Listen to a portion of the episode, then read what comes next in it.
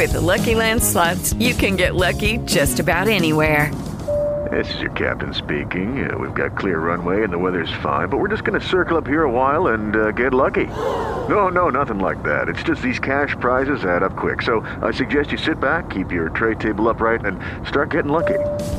Play for free at LuckyLandSlots.com. Are you feeling lucky? No purchase necessary. Void where prohibited by law. 18 plus terms and conditions apply. See website for details. Are you ready to roll? I'm ready. Harry, I appreciate you doing this, my friend. How are you? I'm good. How are you doing? More importantly, how was the dentist? I thought you were going to cancel on me. You had the dentist appointment. Is everything okay? Uh, yeah, cracked tooth, but other than that, I'm all right. First time you saw someone reading your book, where were you? In public, and did you approach that person? This book or any book? Any book. The first time you're out somewhere in public and you see someone reading your book. Um, I was driving past a high school in Denver, and there was a woman. Uh, I was it was kind of a lane going by, and there was a woman under a tree reading a hard copy of In Broad Daylight. She, it was it was a it was a student, and um, I kind of kept on going. I didn't want to interrupt her. So you never approached them? I did not approach her. Now I did approach one. I was at the wall. They had taken the wall down in East Germany, and uh, there was a woman sitting in a coffee shop about 20 yards away, and she was reading a paperback In Broad Daylight. I did ask her what she thought about it. And what'd she say? Oh, she loved it. It was great. You, know? you mentioned you're in Denver now. I know you're a Colorado guy, but you're born and raised in Nebraska. One food you miss from back home? Probably really, really, really well. Runza. It, oh, that's the hot pocket with ground beef and cabbage and stuff, right? right? Exactly. exactly. And you and you guys have Kool Aid pie. I never had that though. Yeah, there's a lot of weird stuff in Nebraska. We're going to talk about your awesome books, but I'm wondering, you're in Colorado, like I said. Are you a Coach Prime and Buffalo fan, or are you still a Nebraska football guy? Oh, Big Red all the way. You know, it got so bad. It got so bad last year. Uh, my antagonism toward Prime that we cared more about Nebraska. Uh, we cared more about Colorado losing than winning. Well, you guys have um. There's promising things coming. You guys have the number one recruit coming in, the quarterback kid. That's right. Real quick, favorite or best Nebraskan football player of all time? Eric Crouch. Over Tommie Frazier. Uh, I know, I know. I'm in. I'm in a. I'm in the minority. Wikipedia and the internet never lies, Harry. So you're a lawyer, trial attorney, professor. I saw a picture of you as a correction officer. Am I missing anything else? No, that's about it. That's about it. Weren't you appointed uh, by President Carter to be like the head of the Peace Corps or something? There was something you did yeah. with the Peace Corps. Did you get to travel anywhere cool? Traveling is my biggest obsession. Have you traveled anywhere cool? Uh, I traveled uh, four or five countries in Africa, oh, and okay. the director of the Peace Corps was a I had I had been his attorney when he was uh, treasurer of the state of Colorado, so we were kind of close. And I I went on uh, trips that he needed a specific. He needed the inside straight scoop on, so I kind of traveled quite a bit, and it was on a diplomatic passport, which is fun. That is not too shabby. Uh, while being a trial attorney and your whole life, did you always know you wanted to write a book? And was true crime always the genre you wanted to do? Yes, yes to both of those. Um, I, I, I, think you know, I, as you know from the book, uh, I had a rough, rough childhood, and uh, I think in college somewhere I got attracted to the idea of expressing that conflict and the difficulty in seeing the world through that lens. Uh, and I wrote a short story in college, and that was it. But I always thought. Um, that I wanted to try writing. I mean, you know, so many people do that. Uh, it finally reached a point when I saw this uh, article about Ken McElroy, the bully, being shot to death on the main street of town. I finally said, "Look, this is it. You either do this or quit telling yourself you're going to do it. You can live a more honest life." So I did it. It's funny you said that. I was in the library two weeks ago and I see the title Starkweather, and I'm like, "Oh, Harry MacLean. That name sounds familiar. Why is it familiar?" So I go go on the Goodreads app and I'm like, wow, he wrote In Broad Daylight, which I read a few years ago, which I absolutely loved. Let me ask you, you're a New York Times bestselling author. How do they notify you that you won the award? Is that a phone call? Is it a letter in the mail? How do you get notified? Me won the Edgar? you won the Edgar, and you're a New York Times bestselling author also. Um, you know, the New York. It was my editor. He Okay. picked it up. Uh, New York Times. Back in those days, they um, there was a radio number. There- I mean, there was a telephone number that you could dial, and it would run through the list. Of New York Times bestseller. the editor called me. He said, and the Edgar, I wasn't that aware of the Edgar, to tell you the truth, at the time. And, and my editor freaked out over that and called me up and said, you know, you're you got to come to New York. There's four books that are up for it, and you're one of them. So that's how that happened. It was pretty exciting. Let's talk about your newest book, Starkweather: The Untold Story of the Killing Spree That Changed America. You did something so unique with this book, and you did it with in um, in broad daylight. I never want to give away too much of the book, but you start off the book by n- nailing the crime. You're like, "Hey, Charlie Starkweather with his girlfriend. I won't call her an accomplice or anything. Uh, killed eleven people. That's your strategy. Obviously, it works. What's your rationale with that? Like telling the reader right away, "Hey, I'm telling you right now, this dude killed eleven people. Now sit back and listen to me tell the story." Well, yeah, it's uh, it was kind of difficult to walk, you know, to to accuse Charlie of the crimes and also raise deal with the question of Caril's innocence or or guilt because she was with him. And so you basically what I did was uh, well my editor called me and said look you've got to put the reader in the car in the scene with the with Charlie and Caril and just tell it, you know, you can't do this kind of back and forth sort of thing. So I said, well, the problem is that there's two versions to every killing. There's Charlie's version and there's Caril's version. And uh, I can't go, I can't do an, an, an analysis, say, well, Charlie says this, Caril says this. That's going to be really boring. So I thought, why don't I try and um, have two versions of each killing, one by Charlie and one by Caril. And he said, I think that might work. And I tried it with the first four or five murders, and it and it seemed to work. So that opens the question right away uh, of of uh, her guilt or innocence, uh, which which I wanted to do, and it shows the complexity of the situation too, because the facts are so detailed and so in conflict. Charlie Raymond Starkweather, American serial killer, spree killer, for eight or nine days in 1958, terrorized Nebraska, surrounding states. Did you always know that you wanted to write about this case? Um, you know, I well, first of all, let me say I'm from Nebraska, Mhm. as you mentioned earlier, and I lived in Lincoln. And my brother went to school with Charlie, and we lived not too far from some of the victims, and I knew some of the victims, so I had that personal involvement in the story, and I had kind of witnessed it. But I was away at prep school when it happened, and then I went away to college, so I wasn't as wrapped up in it as some people. But but uh, I stayed away from it. I, I kind of walked up to it every now and then over the years as I wrote more true crime books. And I'd take a look at it and I'd go, I don't know, man, this is going to be rough because you're going to have to relive your childhood.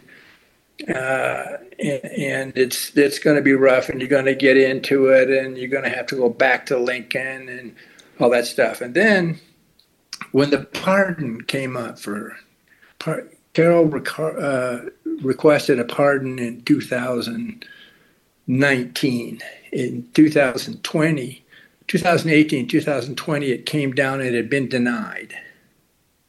And I thought, now that's that's something that no one has really looked at in any depth. Uh, so I went and I read all the books. They're not impressive. Yeah. Uh, they're either they either come from one angle or another, like a defense attorney.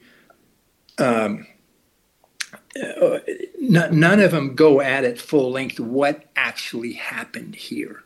Give me the facts of who did what, when they did it, how they did it, and just lay the thing out from A through Z, and don't let your own biases affect the way you tell the story. So that's the way I came at it, and that when I framed it that way, I felt like it was an original way to come to the story, and that it was going to have value because it had never been done before. You said you read all the books about it and stuff. When you write a book about any subject, are you all consuming or are you afraid that your mind might be warped by something else? Are you reading every book about this case, watching every documentary? Do you completely engross yourself in the book in uh, your subjects? I did, yeah. I mean, you well, I, I did with with one exception. Um, I, I read them all, watched Badlands, the movie that was made out of it, listened to Bruce Springsteen's album called Nebraska, and uh, read, you know, Stephen King was inspired by this killing, all that sort of stuff, and and the books that were out on it. A lot of them just repeated what was said in previous books. Yeah. There was very little independent research done. Um, in this one, I did. There was a Showtime series that came out in the in the middle of me writing this, and I stayed away from it. Oh, the twelfth, the twelfth victim, right? I didn't watch Yeah. it yet. Yeah. I, I, I still haven't watched it. I didn't want to get involved in trying to rebut what they were saying. Uh, I felt it, it, maybe I was a little oversensitive. I thought it, it could contaminate what I'm trying to do here by even listening to what they were saying. Um, so I didn't didn't reach it. But other than that, yeah, everything I could find on it. We mentioned his girlfriend, uh, Caril Ann Fugate. Uh, in American law, she's either a victim, a 14 year old girl who was held hostage by this serial killer, spree killer, or the Bonnie to Bonnie and Clyde. Going into it, did you have a preconception about what you thought her involvement was? I didn't actually, um, because I was so impressed by how everybody else convicted her. Yeah. uh, in in the newspaper articles and the books, they just said it as if it were true. And it- with the legal training, you keep saying, "Well, what what do you base that on?" And once you start looking into that, it's pretty shaky what they're basing it on. And so I, I mean, it, actually, the book would have worked either way Mhm. for me. I didn't say this book's going to work if I proclaim her innocent. If I could have, if the facts had led me the other way, I would have gone down that trail and been just, just it would have been just as good a book, I think. When you go back to tackle this book, you have to go back to Lincoln, Nebraska. In New York, we have a million crimes. Son of Sam, Bernie Goetz, so it's kind of like whatever. This case was huge there. Going back, what's the reception like there? Is it still talked about? Is it still a big thing out there? Oh yeah, I mean it's in, in Nebraska. It's Big Red and and uh, Charlie Starkweather. Wow. Uh, and you know the later you can if you went on the campus now you'd find a lot of people that hadn't heard of Charlie, but it gets passed down. It has an intergenerational impact on people, particularly people whose family were there when it happened. They've either heard it or maybe they were eight or nine years old or their mother told them about it. It's part of the kind of the collective consciousness of the state, and and, and it it always will be because it was it, you had those people like Goetz and so forth, but um, the trauma to Nebraska and to the country really, because this this didn't happen before, not in the modern age, where somebody went out and murdered eleven people without a real reason.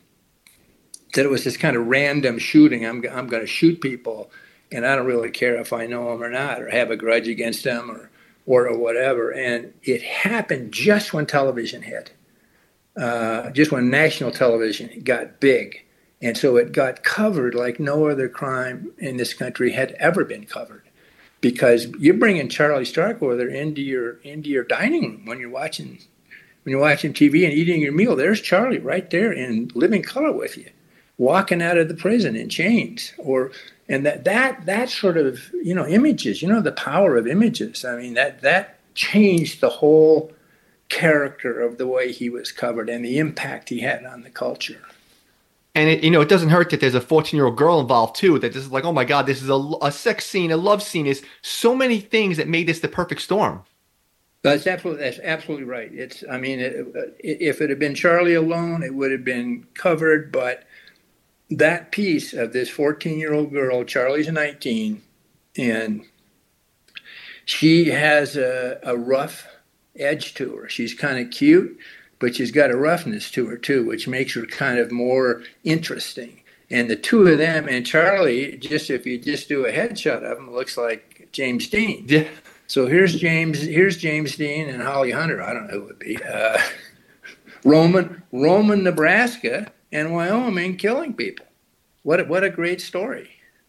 Going back to write this book, so many of the main characters are deceased. Uh, people who remembered it, uh, places aren't there anymore. They're you know overgrown trees and this. Is that a big hurdle for you to go back and like? You want to go back? Something happened 20 years ago. Everyone remembers it. This is a little longer. Maybe people don't remember it. Memory's not as good. Was that a big hurdle? It it was. I mean, it's uh, it's not as easy. I mean, I would have loved to have talked to the police chief and to the district attorney Why did they make these decisions and so forth? But um, it was so thoroughly covered. Um, and the, the Lincoln Star, Lincoln Journal Star, ran an article when I was just getting started on it. And they said if anybody has any memory, any documents about Charlie or Caril, Harry MacLean would love to hear from you. So that did a big piece of the investigation I got. And I'm still getting stuff from people with stories about Charlie. But yeah, uh, and, and there was a lot of evidence missing, which was a which was something that was quite difficult to deal with too. The criminal justice system, every aspect of it, including retention of, of evidence, was pretty primitive in 1958. Right in the book, at the end of the book, you include yourself. Did you ever want to include yourself more in the book because you're kind of a big piece of the book? Like you described Nebraska in the 50s. Um, uh, the Sandhills, which you're going to make me want to go there. You said how beautiful they are. So you described Nebraska in the 50s, then it loses its innocence. And you only like put yourself in the book a little bit. Did you ever want to put yourself in the book more? You were such a big part of the story by doing the research on it. I, I thought about it early on, and I, I remembered a couple of true crime books I'd read a while ago where the reader, where the author put themselves into the story. And to me, it broke the, it, it, it broke the flow Okay. I should say broke or, or you know ruined it. And I wanted to say, get out of this story, tell it, and you know, tell me later what your involvement was. So I decided to write an epilogue that would tell the story of my history in Nebraska and my history writing it. And I think I think it was a good decision, actually. It's weird when you read the book because true crime people you want to read about Charles Manson and Ted Bundy and Charlie Starkweather. You want to read them, but the victims are so important there how much could you put a lot of emphasis on the victims and really humanizing them and victimizing them and being letting them know like hey these were real people a two-year-old girl um, the high school couple is it difficult to not want to put too much about the victims in there because most people deranged want to read just about the serial killer um, yeah, it, it, was a decision that I made actually. Um, that that that I was going to try and bring the victim alive, not not only to make the reader feel the pain of the crime itself. Uh, so it's not some like objective newspaper article description of him. If you really want to, I mean, I mean, you know, remember in cold blood the way he walked mm-hmm. you through the farmhouse, looking at everybody in there, and how they were mutilated and shot and all that sort of stuff. That was powerful stuff. It made you feel weird, but it made you there in the scene. And I kind of wanted to do it that way. Plus, Charlie and Caril have been mythologized and they've been romanticized by books and movies.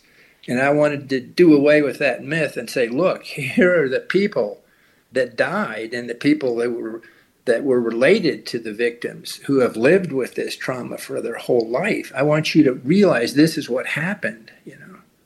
I'm, I'm glad you brought up the victims because how's Caril? Listen, obviously we know Charlie's he's garbage. Obviously he was killed. Caril I don't want to say it's split 50 50, but how'd the victims feel about the book? Like, what was the reception of them? Are they, hey, I'm glad you brought this to light that maybe she wasn't involved? Or are they like, what are you doing, Harry? You know she's was part of this.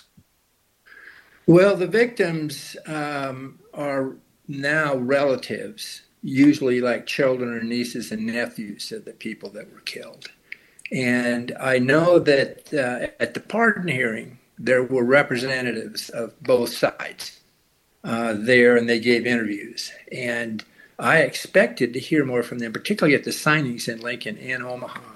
I haven't gotten much of a of a kickback um, from the relatives of the victims. I, I think it, it's it makes them be analytical about it rather than rather than emotional. There was this need, what I call a need, to convict Caril. It was there in the criminal justice system. It was there in the media. It was there in everything that was written. It was in the, I mean, it was there in the culture of Nebraska. Caril was going to pay. I mean, it's a long, it's, if you read the book, hmm I can't really unravel why that's the case, but I spent some time at it. They, uh, you know, Caril was going down and there's just no way about it. If they didn't get her on this case, they were going to, they were going to get them on others. So this is the first voice uh, in a book form that has said, really, maybe she's not. And I haven't gotten any. Um, there are people who write and say, uh, look, she did it. You know, there's no question about it. I don't know why you're, you know, sticking for her. But nothing hostile. I'll say that.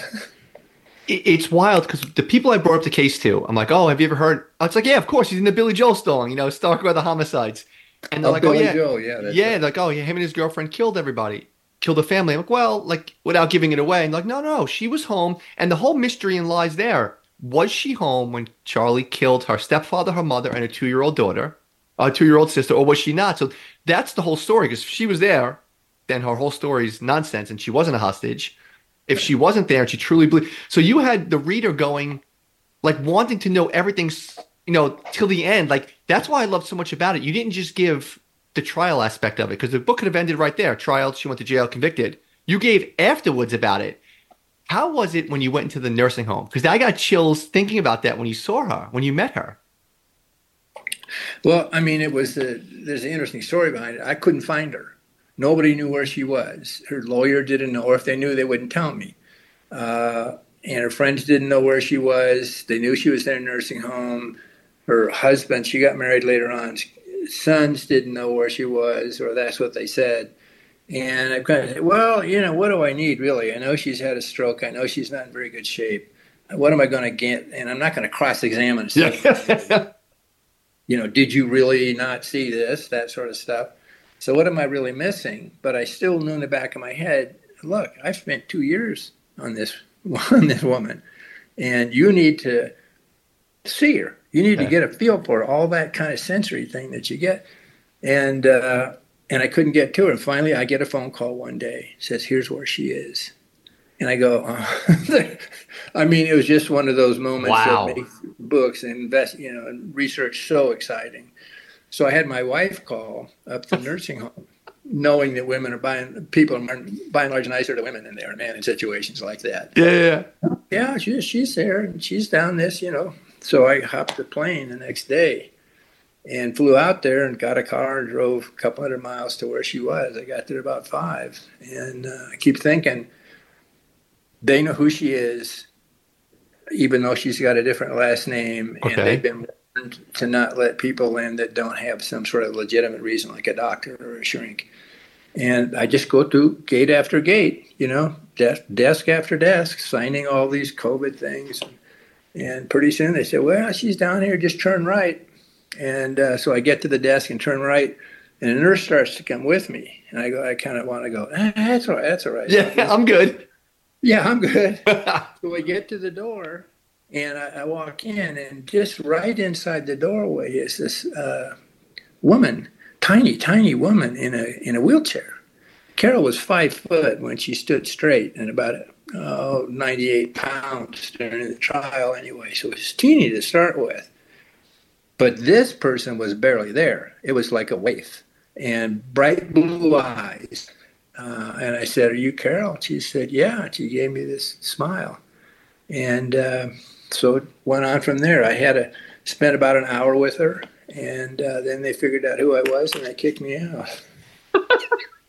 I love that you got the boot.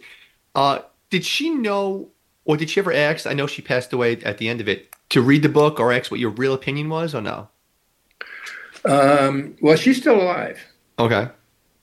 Oh, I, I know And- that. Okay. Yeah, she's uh, as far as I know.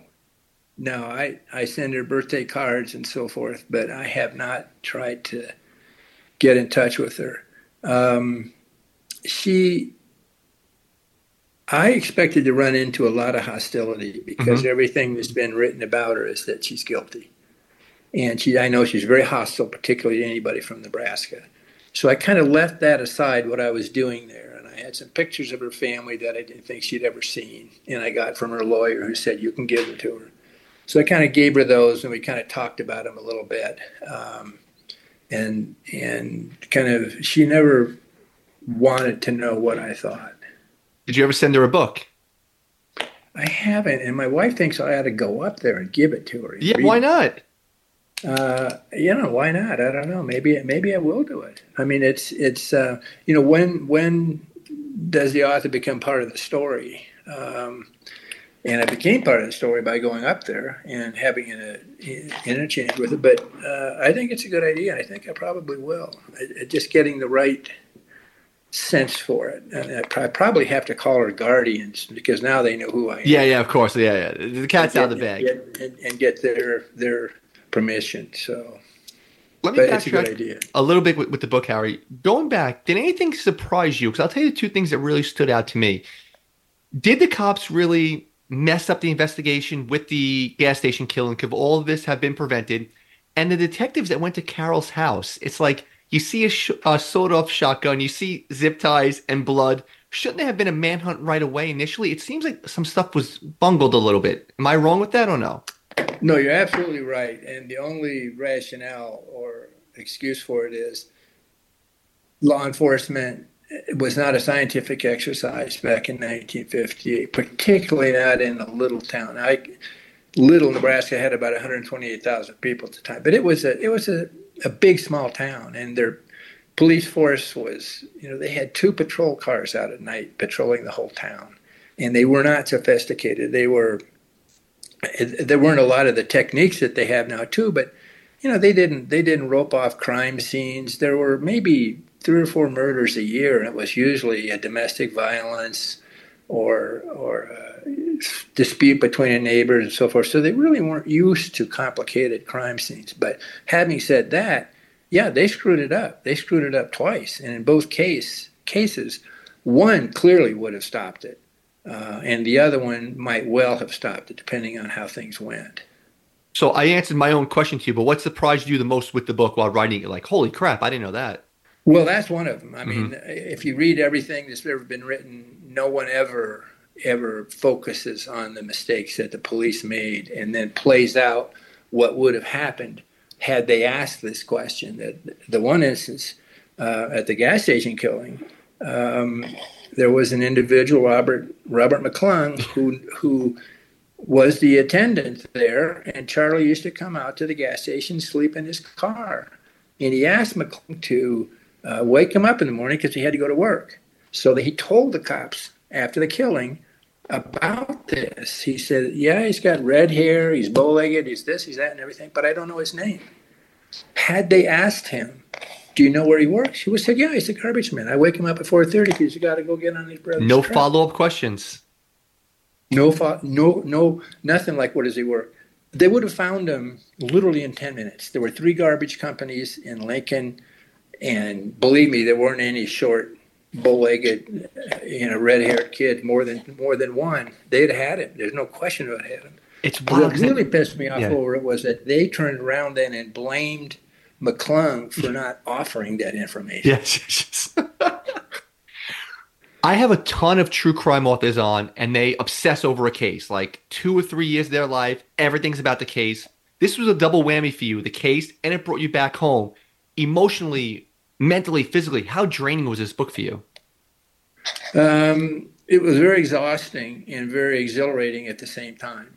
Um, when I saw new stuff, when I saw connections, when I saw how a scene should play out, often they were emotional for me because, like I say, I knew the victim or something like that, and I was in it 24 hours a day. I mean, there was no there was no getting out of it for me, and uh, that's always true. In some case, you're thinking about it, but I might be watching watching a movie, and all of a sudden something happened on the screen which which would make me see how this was, or, you know, how, how this was going to play out. Or one time, my wife and I were walking down a mall, and she had never seen, she didn't know what bow-legged meant. She's from Turkey. I don't know what difference that makes, but, uh, and uh, so I said, "There's a guy ahead of me." I said, "Look, that's that's the way. That's like Charlie. He that's oh how Charlie walked." She says, "Can't you ever leave it alone just when we're walking down the mall?"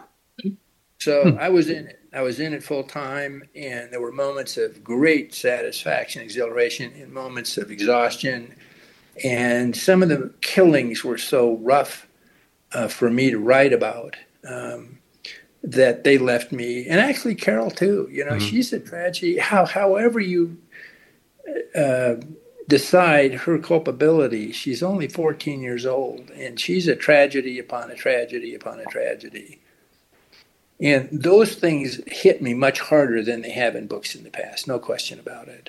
Do you have a writing schedule? Every morning you do it, every afternoon, make sure you write an hour a day, or is it whatever comes to you? Uh, no, it's, and I get asked that by people who want to. Write. No, it's like six to one in the morning, six a.m. to one p.m.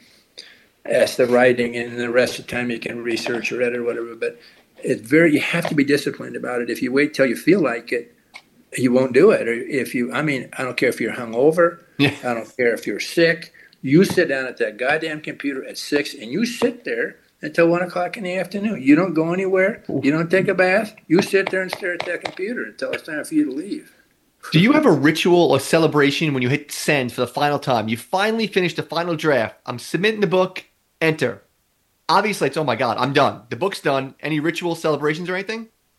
No, not really. It's enough just kind of sensing, and I'm sure we go out to dinner soon. But you also have a long process after that, which is which is the editing process and so you you you get a break for sure, but uh, to a moment to kind of celebrate it. But then you know you're in for fixing it and making it, and if there's any negotiations with the editors, or you got to go get photographs and approve covers and so forth. So. So the process isn't over, but the real intense creative process is over. And I think you just, you know, go for a walk and go for a swim and try and feel the satisfaction juggling a book like this where the trial is very important with the book too are you ever worried or is it a difficult thing for you to hurdle over like okay i'm telling about the killings which listen that's juicy to everybody. Now it's a trial aspect of it. You're a lawyer so you can talk trial lingo forever. Are you ever worried or you have to like dumb it down to the layman like oh i don't want to put too much trial stuff in here. Do you ever have to you juggle that at all no? Yeah and and the issue here was um, I didn't. I wanted to explain the law to him, but I didn't want to sound like a law professor. Yeah, because that's very boring, uh, even to other lawyers, to listen to that sort of analysis. But you couldn't really deal with the question of her guilt or innocence unless you did that sort of legal analysis. Um, at least I couldn't, and um, so yeah, the question was being accurate uh, but not being over overly lawyer because because I know lawyers are going to read it too, and I don't want them coming at me yeah. saying, "Oh, you misread the Escobedo case or the Gideon versus Wainwright case." So I had to kind of find that line down the middle. You uh, you let it be known your stance on on Caril. Uh, did you have any issues with some of the maybe lies she told, like, "Oh, me and Charlie never had sex," but then they thought she was pregnant, or she might have said allegedly said we took three bodies outside that means she was there from the when the family was killing. Maybe it was like you know someone misremembered. Any uh, issues with any of the maybe fabrications or lies, or maybe she was just nervous when she told. No, yeah, uh, and and I, I, did have issues with him, uh, and, and to this day, mm-hmm. although I said as if I were the judge in the case and these were the facts, I would not convict her. Um, there are some things that that trouble me. Um, you know that she but she was always consistent was one thing. She didn't move here and then come up with a better version of events later. And if if you're judging credibility that's that's a key factor. Her story never really changed ever. And she when she made that the initial statement she was sedated with very heavy drugs after she'd been captured. And uh, so i think i think there's a possibility that i'm wrong. Uh, i'll admit that. The thing i can't reconcile is that she saw Charlie kill her little sister and stayed with him. She loved that little girl. There's no question about that. And her mother. She loved her mother. She was real close to her mother. And to, to, to conclude that she witnessed that and then went with him on the other killings is just, that, that's not so much logic. It's just your instinct tells you that's not, not human behavior, you know. And and the one thing that you really, because you know, as reading the book, you know, I always hear Bonnie and Clyde, she did it. So right away, I'm like, this girl's guilty. And then you know, you waver back and forth, and then you set up the best part. You're like, Charlie had this crazy temper. So you're saying he went to her house, got into a fight with the dad, left, pulled out of work, went and sat back outside for two hours and waited with his temper, with a gun in the house. Logically, it's like that doesn't seem like he thought about that. You know what I mean? Like I don't know. Yeah his temper could have been really, you know, I'm going to relax for three hours and think about this. That's the part that kind of wavered me on the side that uh, maybe yeah. she really was innocent. Well, that's good because that's that was critical to me because, as you said, if she's at the house when those murders happened, the story goes one way. If mm-hmm. she wasn't, it goes another way. And the one thing, just to clarify a little bit or fill it out, was she didn't she did she didn't get home from school until about four o'clock, and they had Charlie calling her father's work at two and saying he wasn't going to come to work. So if you were going to say that he hadn't yet killed him when he made that phone call, that's absurd. Charlie's not going to worry about his employers coming to the house and then sitting around and wait two hours to kill him. I mean, he, he, he was explosive, you know, and he hated the father, and the father kicked him out by his own language, kicked him out the front door with a boot in his ass.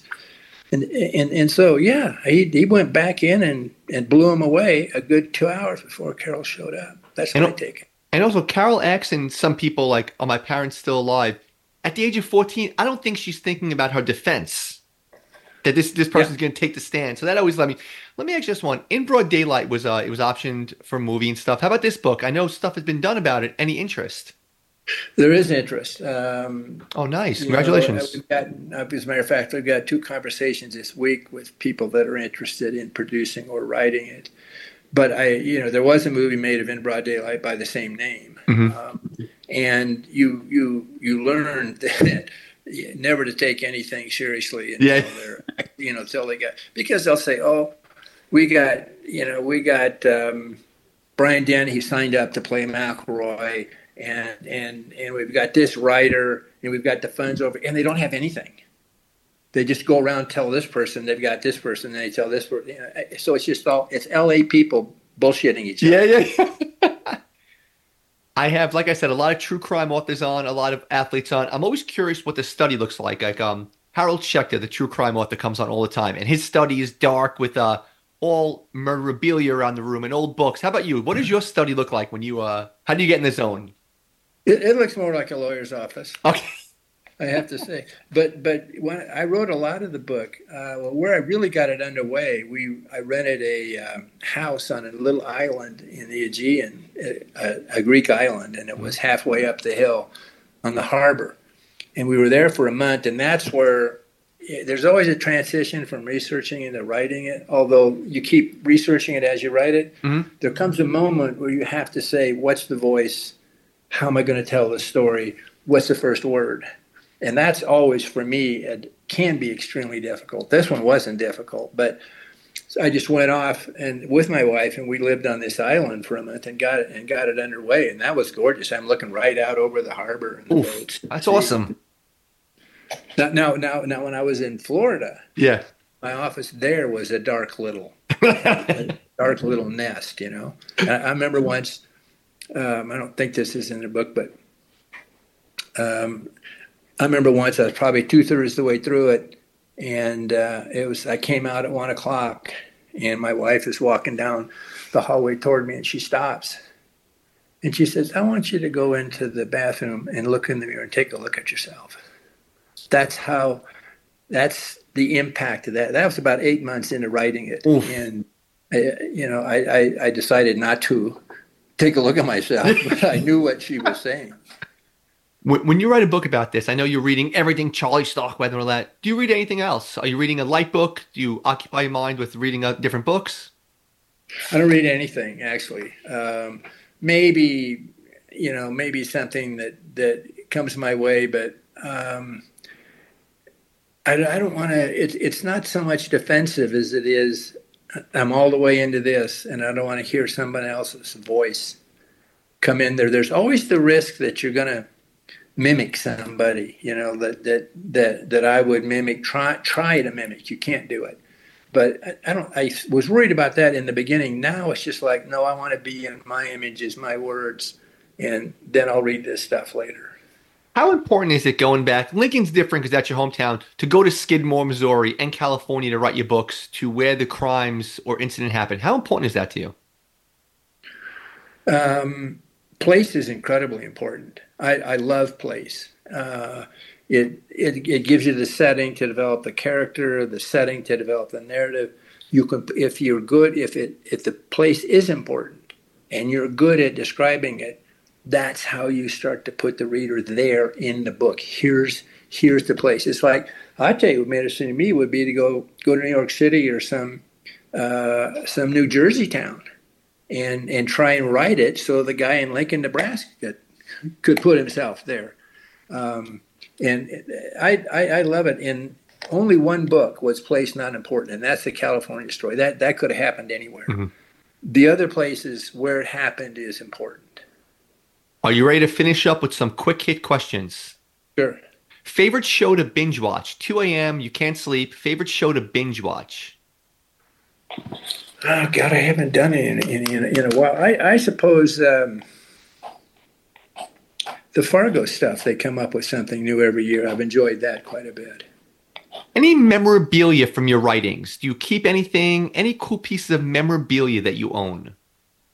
Uh, from In Broad Daylight, you know, just just to set it up, uh, he was shot to death on the main street of town in front mm-hmm. of 60 witnesses as he sat in front of a bar in his uh, Silverado pickup.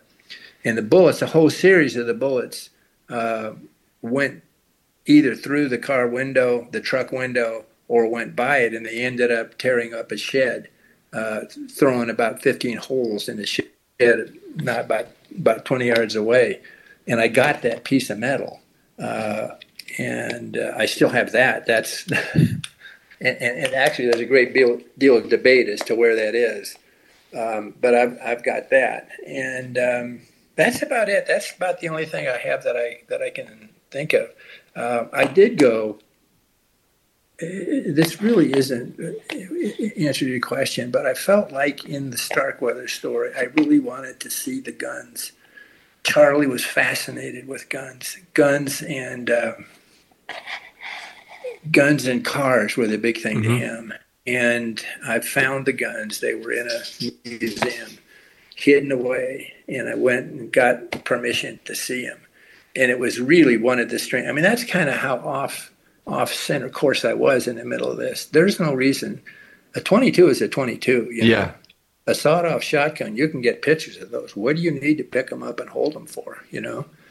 But I was that far into it that Oof. I just did whatever I felt like doing because I didn't have anybody up there saying, "Why are you doing this?" You know, I was following that instinct really, and I went in there and I picked him up. Oh, this is the one that shot uh, the farmer. This is the one that you know. This is the one that uh, shot Lauer Ward, killed wow. Lauer Ward, and and and held him up and kind of aimed him. And so it was really a bizarre experience, but it, it's kind of an example of, of how far I was into it. Yeah, how engrossed you become. Oh my God. Yeah, really wanted to do that. It just wasn't going to be a complete experience until I could pick those rifles up. All right, a couple more. What book are you reading right now?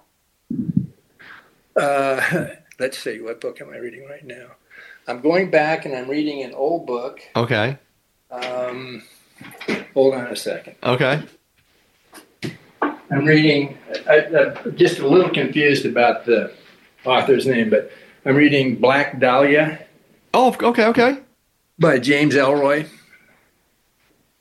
And uh, yeah, that's a fascinating. And I've read it years ago. Mm-hmm. Um, the whole case with that is fascinating. Yeah, I mean, everybody confesses to it. Yeah.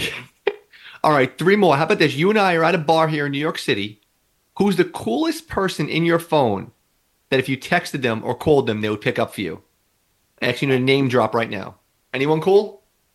They would do what? They they they'd write back to you. Who's the coolest person in your phone? Uh, coolest? You mean like? Uh, you want to impress people? Powerful people. Oh, um, let's see. How about the ghost of Truman Capote? You call right now. A text will pick up for you. Yeah, yeah, he would, because I got I got compared to him in a Washington Post um, review. I said my writing is uh, rivals Truman Capote's in cold blood. So I feel like I've got it. That gives me yeah. enough of it. Two more. How about one sporting event in history you wish you could have witnessed live? Front row seat to any sporting event in history. Um, this might sound a little offbeat, but you know, Abe, Abe Lincoln was a great wrestler. Oh, People I never heard that in my life. Okay. And he he he took on four guys. I can't think of. They were bullies uh, all from the same family. He took them all on at the same time. And he was tall, wiry, and strong, and he whipped them all. So you'd be front row seat to watch Abe Lincoln kick some ass. Yeah, exactly. hey, what? I know there's an audio uh, version of your books. Do you do the audio, or does someone else? Um, someone else does it. I had the chance. They asked me if I wanted to do it, and I said no. And they said, "Do you have somebody who did do it, who who you would like to recommend?" And the audio version of In Broad Daylight is real good, but not any better than the one they had suggested. So I think. Uh, did, did you listen to it? I did not. No, no. I only read the regular ones. But I'm always curious because I know some people say it's a long and strenuous thing. You're in the studio making sure every word's pronounced correctly, and it gets uh, it gets old pretty quickly. That's why I was curious if you did it. Well, this guy did screw up. Like you could tell he wasn't from the Midwest. The uh, people from Nebraska have, have, reminded me of this as a town called uh, Kearney, Kearney, Nebraska. He was named after a Civil War general, and he pronounced it he he pronounced it Kearney. oh yeah, they're not going to like that. No, they're not. Harry, the book is Starkweather, the untold story of the killing spree that changed America. This was an absolute blast in knowing that you wrote in broad daylight and this, this was an honor. So pleasure doing this. Hope you enjoyed it, man. So thank you so much for coming on. Okay, let me just say that I've enjoyed this interview too. I've done a bunch of podcasts. This has been far and away the most interesting and the most fun. I appreciate that, thanks my friend. I will, and thanks, we'll keep man. in touch, okay? Okay, thanks. See you later, brother. Bye. It is Ryan here, and I have a question for you. What do you do when you win? Like, are you a fist pumper? A woohooer, a hand clapper, a high fiver. I kind of like the high five, but if you want to hone in on those winning moves, check out Chumba Casino. At ChumbaCasino.com, choose from hundreds of social casino style games for your chance to redeem serious cash prizes. There are new game releases weekly, plus free daily bonuses. So don't wait. Start having the most fun ever at ChumbaCasino.com. No purchase necessary. VGW. Void were prohibited by law. See terms and conditions. 18 plus. Tax day is coming. Oh, no but if you sign up for Robinhood Gold's IRA with a 3% match, you can get up to $195 for the 2023 tax year. Oh, yeah. Sign up at Robinhood.com slash boost by tax day to get the biggest contribution match on the market. Subscription fees apply.